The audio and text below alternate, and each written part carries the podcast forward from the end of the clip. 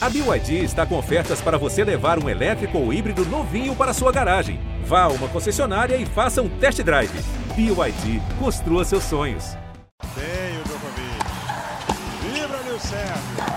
6-4, ele tem 2 match points. Federer tem 3 match points. Mais um match point para Rafael Nadal. Serena Williams tem o duplo match point.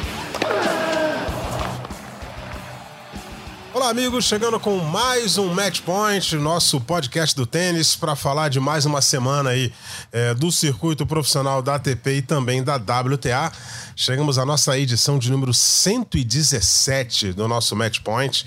E você já sabe aquele endereço legal para você consultar as nossas edições, né? O ge.globo/matchpoint e notícias do tênis no ge.globo/tênis.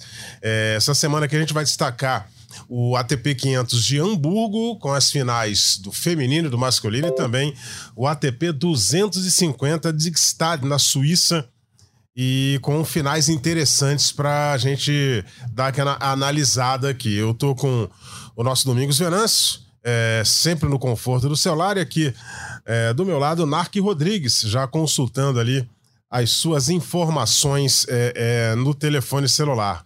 Deixa eu começar aqui com o Narky. Seja bem-vindo, Narky, forte abraço para você. Tivemos na final de Hamburgo, no feminino, a vitória da Bernarda Pera, né? Ganhou da Anett Kontaveit na final, uma final de americana contra uma tenista da Estônia. A Kontaveit foi derrotada pela Bernarda Pera 6-2 e 6-4 na final desse WTA 500 de Hamburgo.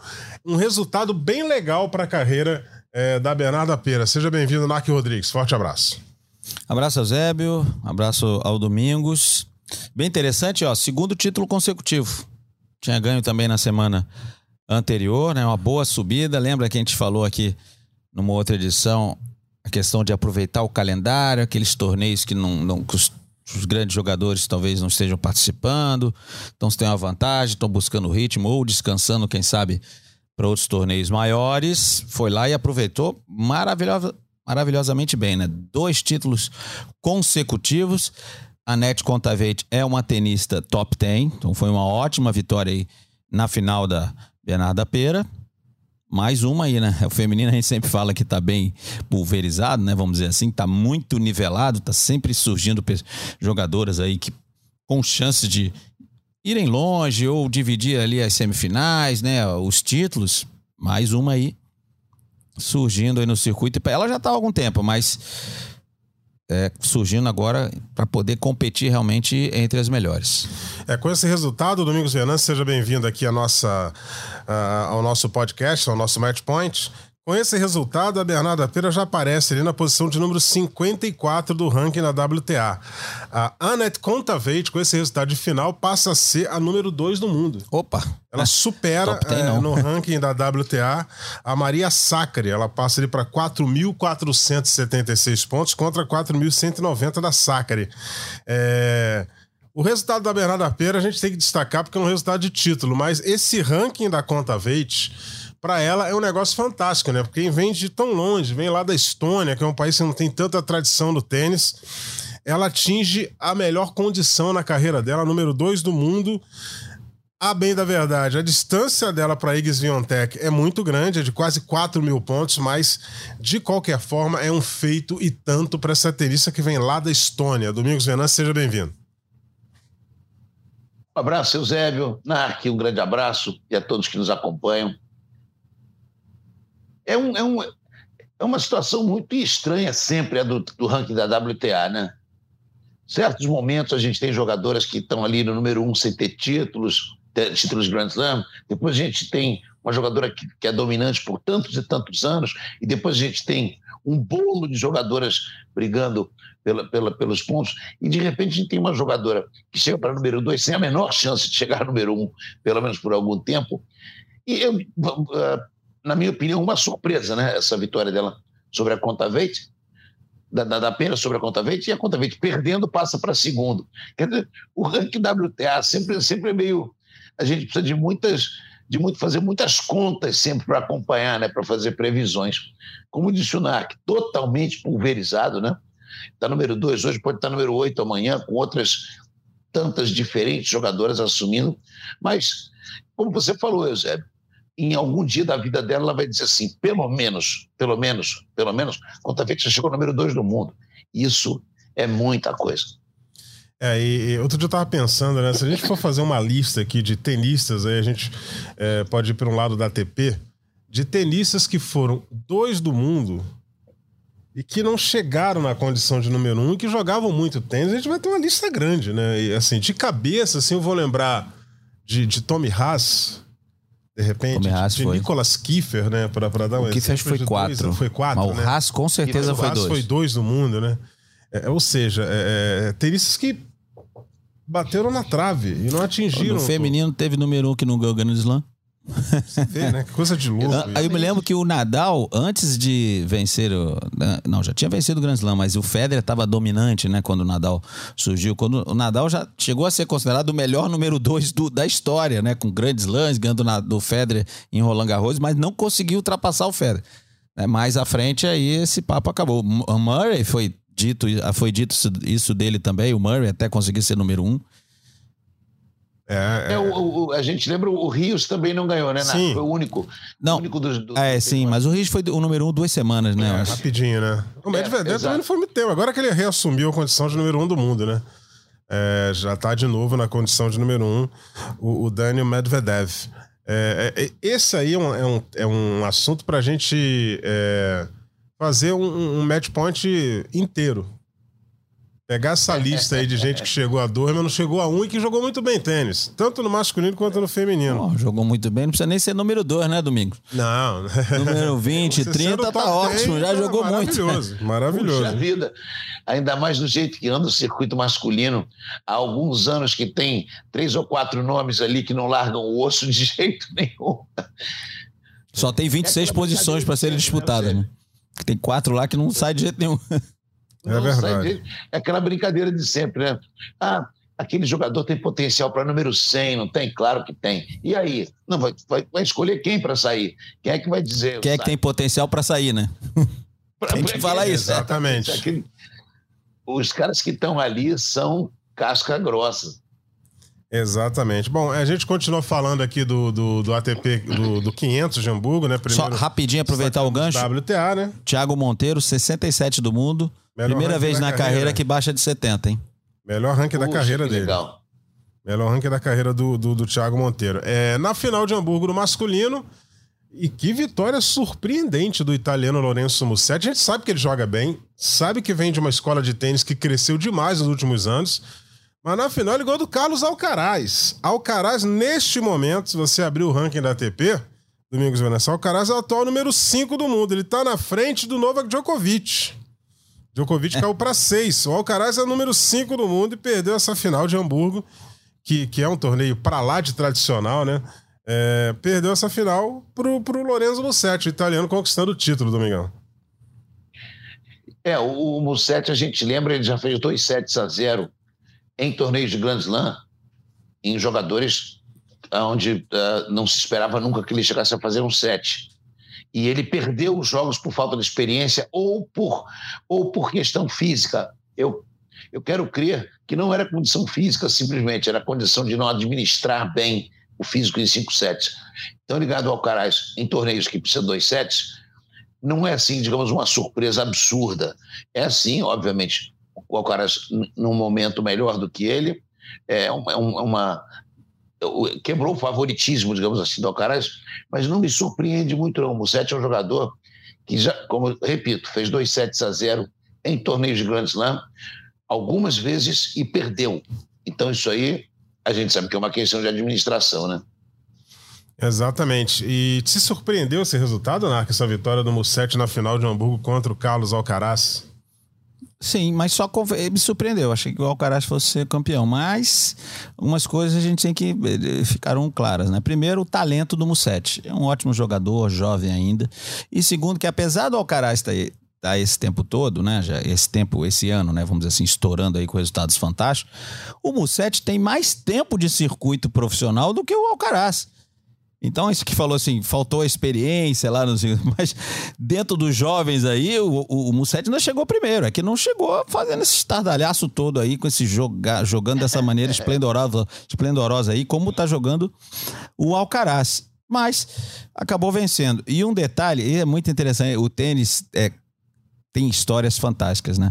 Na primeira rodada, o Musetti salvou match point contra o Lajovic.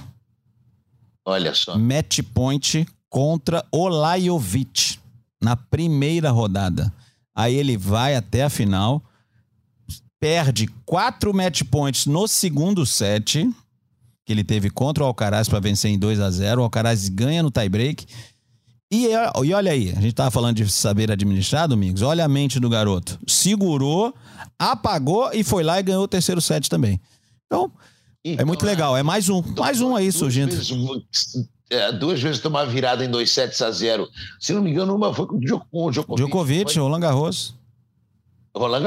Você tem 2-7, o jogador, se ele é bem orientado e se ele tem uma cabeça boa, e obviamente ele tem, porque ele joga muito bem, aprende rápido, né, Narky? E tá aí, soube segurar a onda depois de ter a decepção de não fechar. Tirou os retrovisores, vamos nessa, ganhou o jogo. Muito legal mesmo. Muito boa essa história, acho legal. Aliás, no tênis tem muitas histórias dessa, né? Salva match point e acaba vencendo lá na final.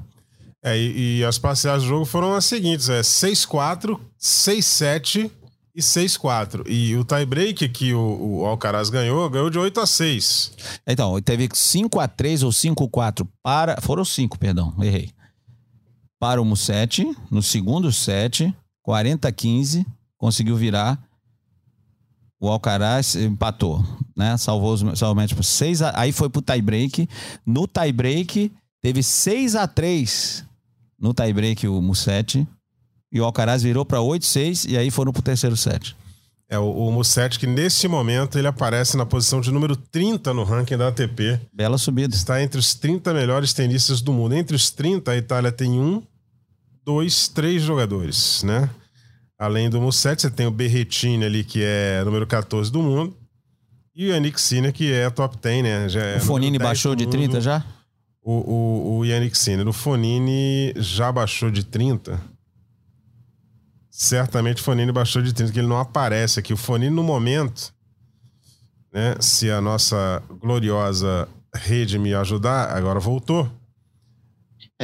O Fonini, nesse momento, ele tá com um ranking coladinho ali com o Sonego. O Fonini, nesse momento, ele é o atual 55 do mundo e o Sonego é o número 56. Então, você vê, são 5 italianos aí, 60. Entre os 60, tá ótimo. Você sabe quem o Thiago Monteiro passou no ranking, meu caro Domingos Venâncio? O Thiago Monteiro é 61 do mundo. Está imediatamente à frente de Nick Kyrgios. Se o Wimbledon contasse pontos, né? Ia somar mais 1.200 aí. Olha o que é o tênis. Vocês sabem que eu tenho, assim, uma certa antipatia por usar o ranking como única... Narky sabe disso há muitos anos. Como única e exclusiva referência, né? Porque tem épocas e épocas de rankings. A gente lembra na época que a corrida dos campeões era muito mais valorizada do que o ranking do ano, né? Do que de 365 dias, vamos dizer assim. Quando Hewitt, pela primeira vez, chegou número 1 na corrida dos campeões, era uma coisa assim...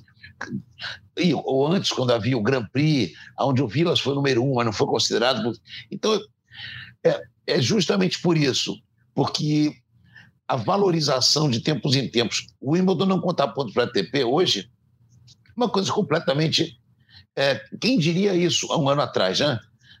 E o jogador é vice-campeão do Wimbledon e é ultrapassado pelo Thiago Monteiro 2 semanas depois. Isso é uma coisa muito, muito fora do que se podia imaginar, mas é a realidade dos fatos. Parabéns para o Thiago.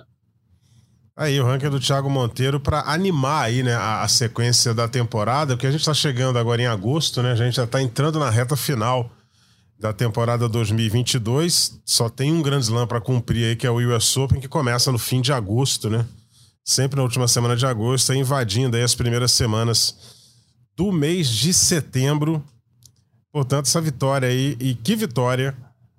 Do Lorenzo Musetti, passando pelo Carlos Alcaraz. Alcaraz que essa semana até o Davi Ferrer andou falando, né? E o Ferrer falou assim, o Alcaraz certamente vai ser um jogador melhor do que eu fui. Aí, só que quando perguntaram, e Rafael Nadal? Não, mas aí a gente precisa esperar. Eu acho que o Alcaraz ele vai conquistar o espaço dele, vai escrever a história dele, né? E certamente ele vai ser melhor do que eu agora. Nadal... Mas ele falou assim, tem que esperar, assim, com medo, receio realmente de queimar a língua, dizer que não e acaba acontecendo, em respeito ao Alcaraz, não, né? Tem que ver como. Acho que o respeito vai para os dois lados. Respeito ao Alcaraz e ao Nadal. Quantas vezes já viu? Agora não dá mais para o Nadal. Tá ficando cada vez mais difícil para o Nadal. Aí ele vai lá e pô. Eu acho que de repente o 15º Roland Garros pode acontecer de sei lá. Pois é, há uns 5 anos que a gente fala, será que agora finalmente acaba? Tô começando a achar que aquele meme lá do Nadal dando entrevista mais velhinha, assim, 2030, ganhando o seu 20º, ela acha que é possível, hein? O Nadal tem que levar o Cláudio Adão pro box dele, porque era o outro interminável, craque, que...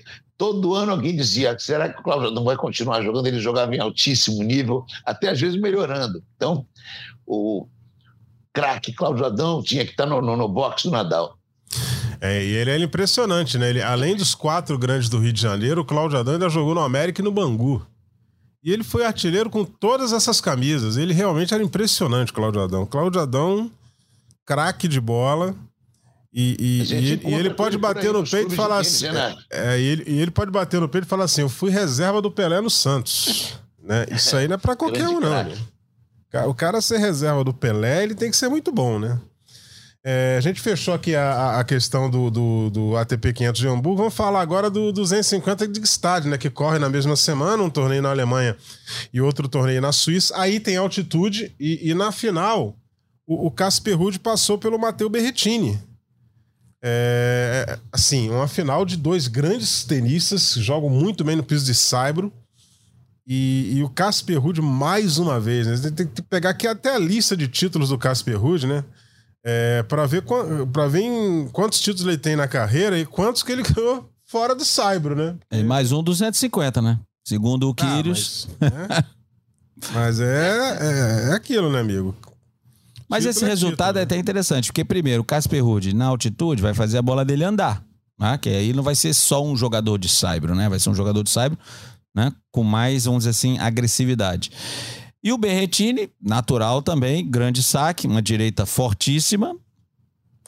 Cabeça 1 e 2, chegaram os dois na final. Resultado aí, acho que qualquer um, resultado aí seria normal, vamos dizer assim, pelas condições...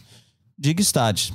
Com altitude varia, o jogo muda, tem tenistas que sabem jogar na altitude e outros que têm mais dificuldade. O Bellucci sabia jogar sabe jogar muito bem na altitude. O Marcos Daniel foi nosso convidado aqui e ganhou não sei quantos challengers na Colômbia, jogando em Bogotá, jogando na altitude. Acho que 6, né? Então, ou seja, vocês têm o jogo que sabe jogar. Não é que você é um especialista em altitude, nada disso. Você sabe jogar com essa bola que, né, diante do ar rarefeito, ela fica um pouquinho mais leve, é mais rápida, o kick dela fica mais alto. O Casper... Eu acho que você matou a charada aí, né?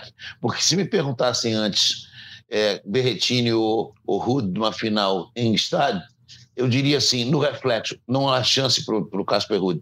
Mas o próprio Marcos Daniel, eu já ouvi ele falando isso em palestras, em workshops, que é um jogador extremamente inteligente, né?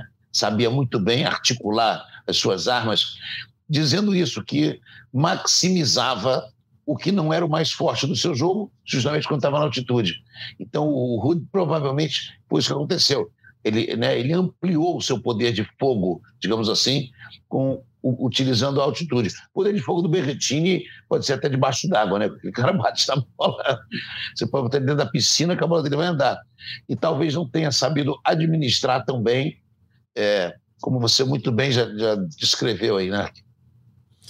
E o Casper Ruud aqui na ficha dele, parece que ele tem 3 títulos de simples na carreira. 9 títulos, perdão, na carreira.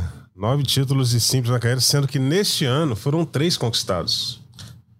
Já tem 3 títulos em 2022. Fez vice, foi a final de Roland Garros, que somou pontos. Isso aí deixa ele lá no top 10. É só que não tá abrindo aqui a lista de títulos dele. Eu tô tentando abrir aqui, não tô conseguindo a lista de títulos. Mas manda uma mensagem pro Quírios aí, que sabe com certeza. O Casper Ruud realmente fazendo aí a diferença no saibro. Ganhou em 3 sets do Berrettini, 4-6, 7-6 e 6-2. Ele teve um jogo de quartas de final, Domingos, contra o Monar. Um jogo de 2 sets, mas...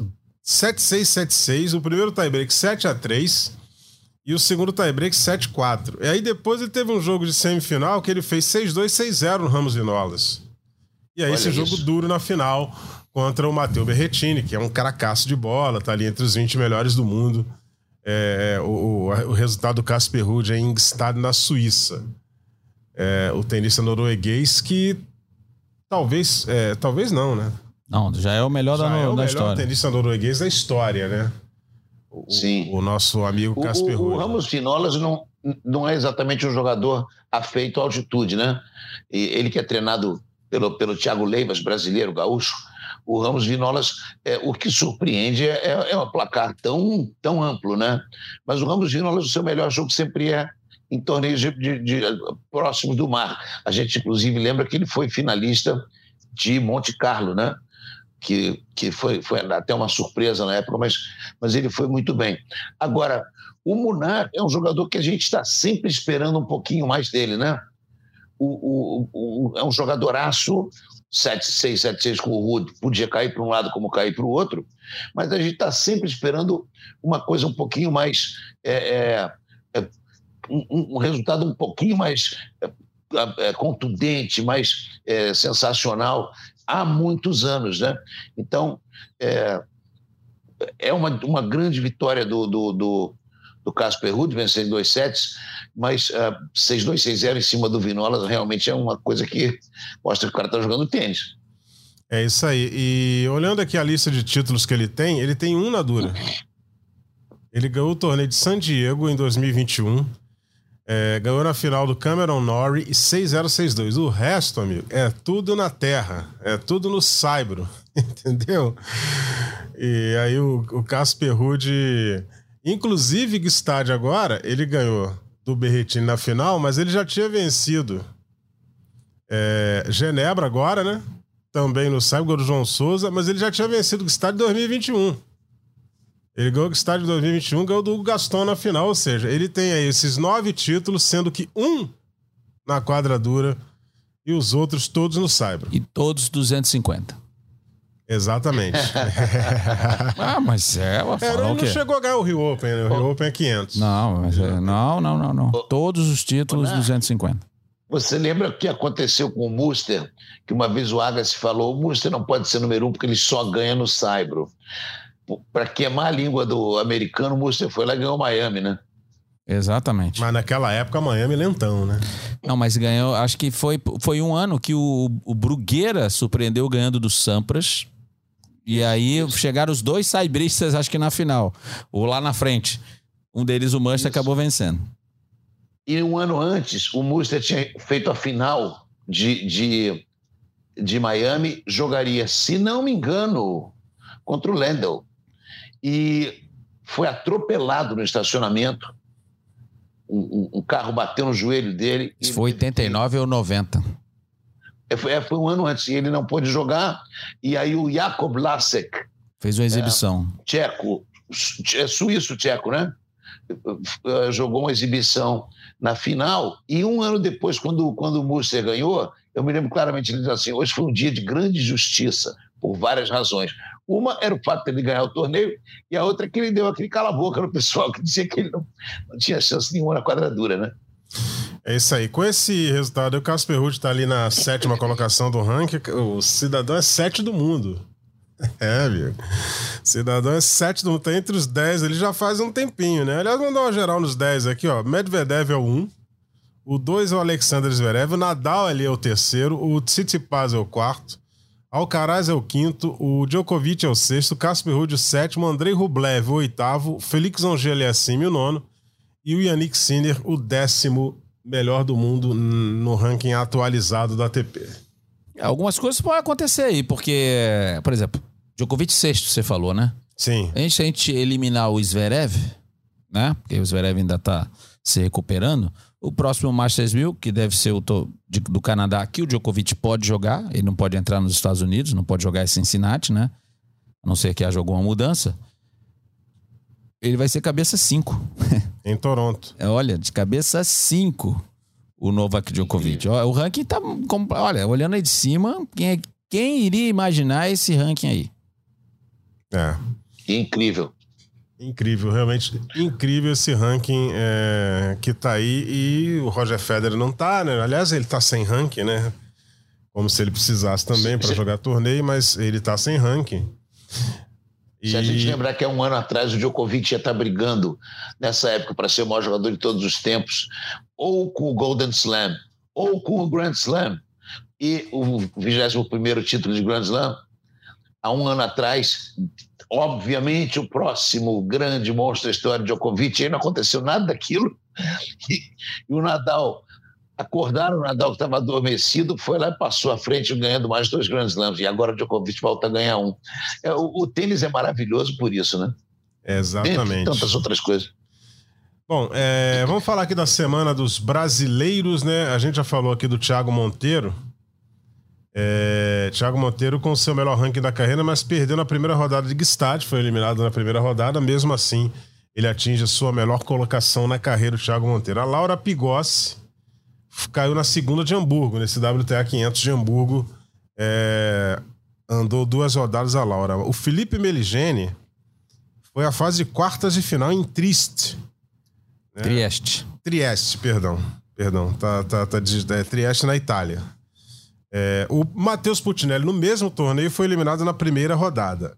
O Thiago Wilde caiu na segunda rodada de Pozo Blanco. Vocês que são bons de geografia, Pozo Blanco. Pozo. Tá me fugindo aqui. Depois eu pesquiso. Pozo Blanco, eu acho onde que é que fica Pozo Blanco, né? É Espanha, não? Não, já estamos aqui pesquisando. Pozo Blanco, Espanha. É na província de Córdoba. Pozo Blanco na Espanha. E o De Camps, né? Quartas de final em Nur Sultan. Resultado dos brasileiros aí que a gente pode destacar nessa última semana, Domingos. Gosto muito desse garoto, De Camps. Gosto muito da sua escalada racional pro tênis profissional, né? A maneira que ele apareceu aí quando juvenil, ganhando aquele caminho para Roland Garros, treinado pelo... me foge agora... pelo Kiriakos. Uma parceria muito boa. Depois fez uma belíssima trajetória no tênis universitário. Um jogador que não tem o estilo clássico dos jogadores brasileiros, tampouco sul-americanos, mas que vem aprontando aí. Quero crer que esse menino vai avançar muito ainda. Putinelli começando a se acostumar a frequentar as chaves principais dos torneios maiores com boa regularidade, também é outro que a gente vê com muito bons olhos, né? E o Felipe Meligeni no seu melhor resultado, né? Na sua melhor temporada. O ranking, se, né? Olha aqui, olha como a gente só vai e mede o ranking, né? Mas é aquela história, cada um tem o seu, vamos dizer assim, a sua vitória pessoal, né? Então, desses que a gente falou aí, olha aqui. Thiago Monteiro, 67 do mundo. Esse 61 que tá aí é que tá contando a primeira rodada de hoje, que ele acabou perdendo, tá? Hoje foi... essa semana é o Mag, Atlanta, e tem... Não é Gstaad, não. Tem mais um torneio. Então, Thiago Monteiro, 67, melhor ranking. Felipe Meligeni, 137, melhor ranking da carreira. Matheus Putinelli, 213, melhor ranking. Daniel Dutra Silva, 215, melhor ranking. Gabriel De Camps, 307, melhor ranking. 326, Pedro Boscardim, melhor ranking, né? Aí depois tem outros jogadores. Você vê, então, cada um, né, quebrando as suas barreiras pessoais. Então, pra gente, nem é quem olha aí, mas o ranking tá baixo. Não, é evolução individual de cada um. Cada um tem o seu tempo e vai ter o seu limite, o seu teto. Mas olha que legal, estão evoluindo, estão quebrando as próprias barreiras individuais. O Thiago está em Kitzbühel, na Áustria, né? Perdeu a primeira rodada, isso aí. Perdeu a primeira rodada de Kitzbühel na Áustria. Que é um torneio também tradicional. Kitzbühel, ele entrou no lugar de algum, não? Porque lá atrás não, alguns foram substituídos. Sempre teve, né? É um clássico challenger, né? Era um clássico challenger. Então... Eu quero arriscar que o Marcos Ocevar, não sei se ganhou, fez final em Kitzbühel. Aí é uma questão da gente pesquisar ali. E então Marcos Ocevar. A Laura, segunda de Hamburgo, não deixa de ser um bom resultado, né? Para a Laura Pigossi, segunda rodada de Hamburgo. Laura Pigossi também subindo bastante. Vamos ver o ranking dela aqui. Acho que hoje eu estou mais rápido que você, Zé. Peraí. Ah, mas você sempre foi mais rápido. Aí. É porque o cabeça de chave Ricardo Bernardes não está aí. Exatamente não. O Ricardo já sai de baile lá na final. A gente briga aqui embaixo. Olha aqui, ranking feminino, né, das tenistas brasileiras. 26, a Bia Haddad, não jogou essa semana. Laura Pigossi, 113, sem contar que ela venceu hoje, primeira rodada, na Polônia. Carol Meligeni, 172. Gabriela Sé, 328. Então, ou seja, Laura Pigossi, 158, também é o melhor ranking dela em duplas. Tá? Então, de novo, cada um tem o seu, né, as suas metas, seus recordes pessoais. A gente tem sempre que levar em conta, porque cada vez que aparece, subiu um pouquinho, mas já é o melhor ranking, isso é evolução. Isso é desenvolvimento. Isso é muito importante. E tem uma notícia interessante. A Luiz Stefani, que até agora não conseguiu voltar, mantém um ranking de 27 apenas. Não caiu tanto assim no ranking. E olha, depois de um ano fora quase, porque ela se machucou no US Open. Olha quantos pontos que essa menina tinha no ranking. Ela tá sem jogar esse tempo todo e tá só 27. E o torneio tá chegando aí, né? O torneio no fim de agosto, né? E ela ainda não tá conseguindo voltar às quadras. Só que é o seguinte, né? Não dá pra sair voltando assim sem um planejamento. Tem que voltar na hora certa pra depois não complicar ainda mais a situação, né? Eu acho que ela está certíssima em preservar, ouvir os médicos, ouvir os fisioterapeutas, os fisiologistas, preservar a sua saúde física. E é difícil, hein, Narky? Preservar a saúde mental, ficando um ano sem poder jogar, aquela ansiedade de voltar. E ver todo mundo jogar, né? Vendo aquela... o pessoal, olha só, aquela menina aí que a gente ganhava sempre dela, chegou uma semifinal, chegou uma final, então, entendeu? Então isso aí... quando voltar, imagina a ansiedade dela olhando, mas é jovem, tem ótima cabeça, Luísa, com certeza quando voltar.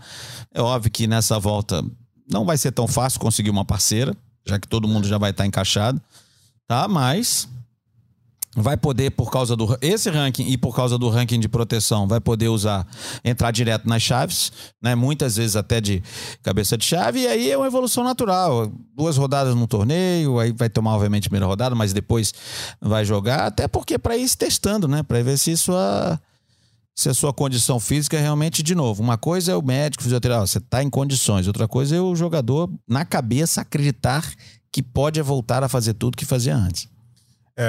Eu tava olhando aqui. Ela me parece uma pessoa muito centrada, pelo menos falando, ela passa isso. A questão da yoga, a questão de ter outras curtições fora da quadra, outros hobbies e tudo mais, eu acho que isso dissipa um pouquinho essa sensação de que o tempo está passando e tudo mais. E a gente quer crer que ela vai voltar com essa mesma tranquilidade e jogando um tênis fabuloso que ela joga para as duplas, né? Exatamente. Eu estava olhando aqui, a Bia Haddad ainda não tem uma programação aqui. A gente não conseguiu informação de qual torneio que ela deve entrar agora. Ela não vem jogando essas semanas aí. Ela vai jogar... acho que vai entrar nos preparatórios para o US Open. Né? O feminino não é Toronto, é Montreal. Ela deve jogar esse. Até porque é uma quadra boa para ela. Sim. Deve jogar esses 2 torneios grandes aí, femininos, antes do US Open, com certeza. Então, com esse ranking aí já dá para planejar melhor, né, o seu calendário, né? Você não tem que sair jogando e tudo quanto é torneio para levantar ranking. O esporte mais difícil para se fazer planejamento e periodização é o tênis. Porque um resultado bom ou ruim muda, às vezes, toda a periodização do jogador. Exatamente. A Bia está passando por esse feliz processo se surpreender com resultados bons e tendo que mudar um pouquinho. Você lembra quando o Guga ganhou o primeiro Roland Garros? Ele tinha um planejamento X que ele faria junto do Márcio Carlsen, Ricardo Schlatter e aquela equipe do Larry, e de repente ele mudou tudo, só que ele mudou tudo por excesso de resultado. Então, não deixa de ser um fantástico problema a Bia ter que remanejar o seu calendário. Então ela tá ficando mais tranquila, dá para trabalhar melhor, entrar em torneios grandes e buscar pontos importantes para daqui a pouco ela entrar entre as 20 melhores do mundo. Né? O Domingos lembrou uma situação interessante. O Guga, quando se inscreveu naquele Roland Garros, 66 do mundo, obviamente também foi um resultado surpreendente para ele, se inscreveu no dia seguinte à final de Roland Garros em Bolonha, um ATP em Bolonha, lembra disso? E aí, fazer o quê? Aí, porque o pessoal não acreditava, né? Até ele, não. Primeira semana aqui, depois vou jogar lá em Boa. Se soubesse que era um dos que tem achado, nunca iria se inscrever na semana seguinte. E aí não deu outra. Terça-feira. Jogou em Curitiba. Aí na terça-feira tá lá em Bolonha. Ele falando que todo mundo no vestiário vindo falar com ele. Caraca, você tava aqui do nosso nível, agora tá lá em cima. Tá, o que você tá fazendo aqui? Tipo, o que você tá fazendo aqui? Ah, não quis cancelar. Foi a final. Ainda foi a final, e aí acho que perdeu, se não me engano, para o Mantilha. Perdeu um jogo fácil, perdeu até bem fácil a final, porque obviamente estava esgotado o Guga, mas foi lá e jogou. Chegou à final. Muito bem lembrado. Quer dizer, a periodização e a planificação ali e o planejamento do Larry ali foi por água abaixo. Ali era... Fosse hoje em dia, ó, cancela a participação, e entrar um outro na cara na chave, né? E a Laura Pigossi, a gente tá falando aqui também do desempenho dela, ela entra nessa semana...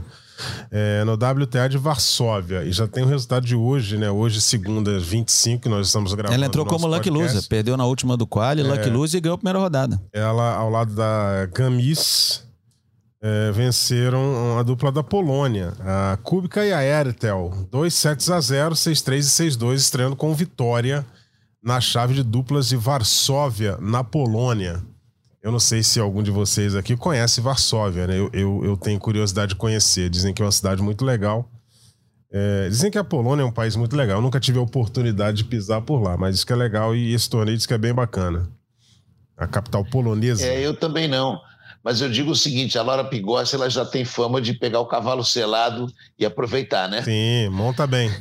As oportunidades estão passando na frente dela, ela tem aproveitado muito bem essa menina mentalmente. Bom, só para exemplificar, ela estava fora da chave nas Olimpíadas, né? Exatamente. De repente, na última hora, estava com a medalha de bronze. Na última hora entrou e acabou conquistando um bronze. E eu vou te falar, na semifinal elas tiveram uma certa chance, né?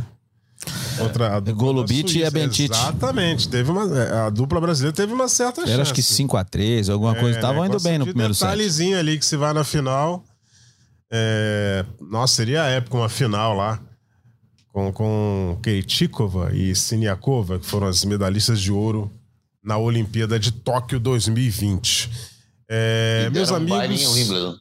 Rapaz. Essas duas jogam demais. A gente vai chegando aqui ao fim da nossa pauta, né? Semana que vem a gente vai estar de volta aqui trazendo o resumo desta semana dos torneios da ATP e da WTA, e também o desempenho dos brasileiros aí, que o Narky destacou aqui. Todo mundo melhorando seu ranking. Sim. Nesse início de reta final, né, da temporada 2022. A gente espera um desempenho bem melhor dessa galera aí que vai ter a oportunidade de jogar o aberto dos Estados Unidos, né? Quem tiver a chance de entrar na chave, ou quem for pro quali, torce para que consiga. Muita gente vai poder entrar no quali. E outra coisa, a gente tá chegando, o domingo, sabe... Esse mais pro final do ano, e começa aqueles challenges, né, na América do Sul.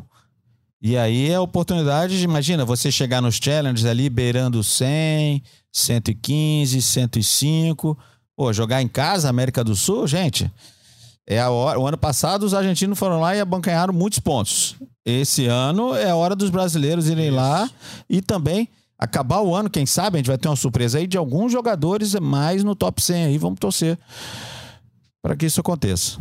E torcendo muito para que a Bia, né, entre as melhores, as 20 melhores do mundo. Tá muito pertinho ali. Sim. 26, 25... 25 tá com o ranking atualizado, né? Tá começando a semana como 26, mas já na atualização ele já aparece como 25. A gente tá torcendo para que isso aconteça até o fim da temporada. Esse vai ser o melhor ano da carreira da Bia Haddad Maia, né? Um desempenho maravilhoso, ótimos resultados, uma recuperação fantástica. E antes de terminar, Domingos, queria que você... Vou deixar por sua conta, por você ser um dos grandes amigos dessa lenda chamada Thomaz Koch, anunciar para quem acompanha a gente que o Thomaz vai receber mais uma homenagem para lá de justa, né? Eusébio, o Thomaz Koch, eu convivo com ele desde os meus 16 anos de idade, que não foi ontem. Foi ontem, juntos, mas não foi ontem. É. Tivemos uma escola juntos por mais de 10 anos, período esse em que o Narky Rodrigues aparecia ali no início do treino para bater uma bola com o Thomaz Koch, e o Thomaz falava assim, uma bola, e eles ficavam ali mais de 5 minutos a errar, o Thomaz botando ele para correr. Ele pisou e transformou todas as quadras do mundo onde ele pisou. Agora o Paysandu Atlético Clube vai fazer uma justa homenagem, e o Thomaz Koch vai pisar quase que todos os dias da semana na quadra Thomaz Koch. Já não era sem tempo. E que bom que vai ser no Rio de Janeiro. Agora, tem que dar o nome do paredão também, porque quem não sabe, o Thomaz Koch bate aquela meia hora de paredão dele quase todos os dias. O Narky, que eu tenho certeza, já foi na Leopoldina Juvenil em Porto Alegre, conhece as dependências, aliás, um clube maravilhoso, né? E o Thomaz tem uma sala lá que tem o nome dele. Sim. Ele morava na rua ali atrás. Domingo sabe disso. Na rua ali atrás era a casa do Thomaz. Ele, os irmãos dele mora lá até então, hoje. Eles jogavam ali. Ele atravessava a rua. Então, o Thomaz começou a jogar na Leopoldina, era garoto, 10, 11 anos de idade, que também não foi ontem. Mas ele já jogava lá na Leopoldina. Influenciou todas as gerações pré-Guga. E o Narky Rodrigues é um privilegiado, né? O Narky já bateu bola com a saudosa Maria Sakkari. Já bateu bola com Thomaz Koch, já bateu bola com Roger Federer, lá em São Paulo. Tsonga bateu bola com ele. Azarenka. Olha só, ele só categoria. Domingos Venâncio. Jogou uma duplinha. Jogou uma duplinha com Simonite. Nenad Simonite, isso. Cracaço de duplas ainda. Simonite é muito craque. E bati nele no beach tênis. É quente, cara. Você dá sorte pra esses caras. E no beach tênis ele não ganhou de você, Simonite. Sem chance. Tem que botar o Mas Djokovic. Não pode deixar ele treinar, senão aí ele vai me passar. Tinha que botar o Djokovic pra jogar uma partidinha de beach tennis, pra ver como é que ele se vira na areia. Nesse dia ele foi convidado. Convidado ele e o Zimani. Aí ele declinou. Na última hora ele não foi. Esse é o Novak Djokovic. Muito bem, minha gente. Mais uma vez aqui, parabenizar o Thomaz Koch, pra lá de justa essa homenagem. Craque, né? Justíssima. Olha, essas homenagens têm que acontecer sempre. Certamente ele vai frequentar grande lá. Grande figura humana, né? Grande figura humana. Figuraça. Grande figura. O homem do tapa, Thomaz Koch. E tapa... isso a gente tá falando aqui, desculpa, Eusébio, se tô me alongando, a gente tá falando no tênis, tudo, mas é bom lembrar que o Thomaz foi nosso companheiro aqui. Sim. Nas transmissões também, como comentarista, sempre nos ensinando, né? E ensinando a todos que estavam assistindo as transmissões, né? Falando tudo e com muitas histórias de bastidores, de quando ele jogava os grandes lãs. Afinal de contas, o Thomaz jogou todos esses grandes lãs aí, né? E tinha muita coisa para passar pra gente. É isso aí, o grande Thomaz Koch, mais uma vez, justamente homenageado. A gente vai chegando aqui ao fim do nosso Match Point, a edição de número 117. Semana que vem estaremos de volta com a edição número 118 do podcast do tênis. Você consulta lá no ge.globo/matchpoint e notícias do tênis no ge.globo/tênis. Agradeço aqui ao Domingos Venâncio, ao Narky Rodrigues. Um forte abraço a todos e até semana que vem.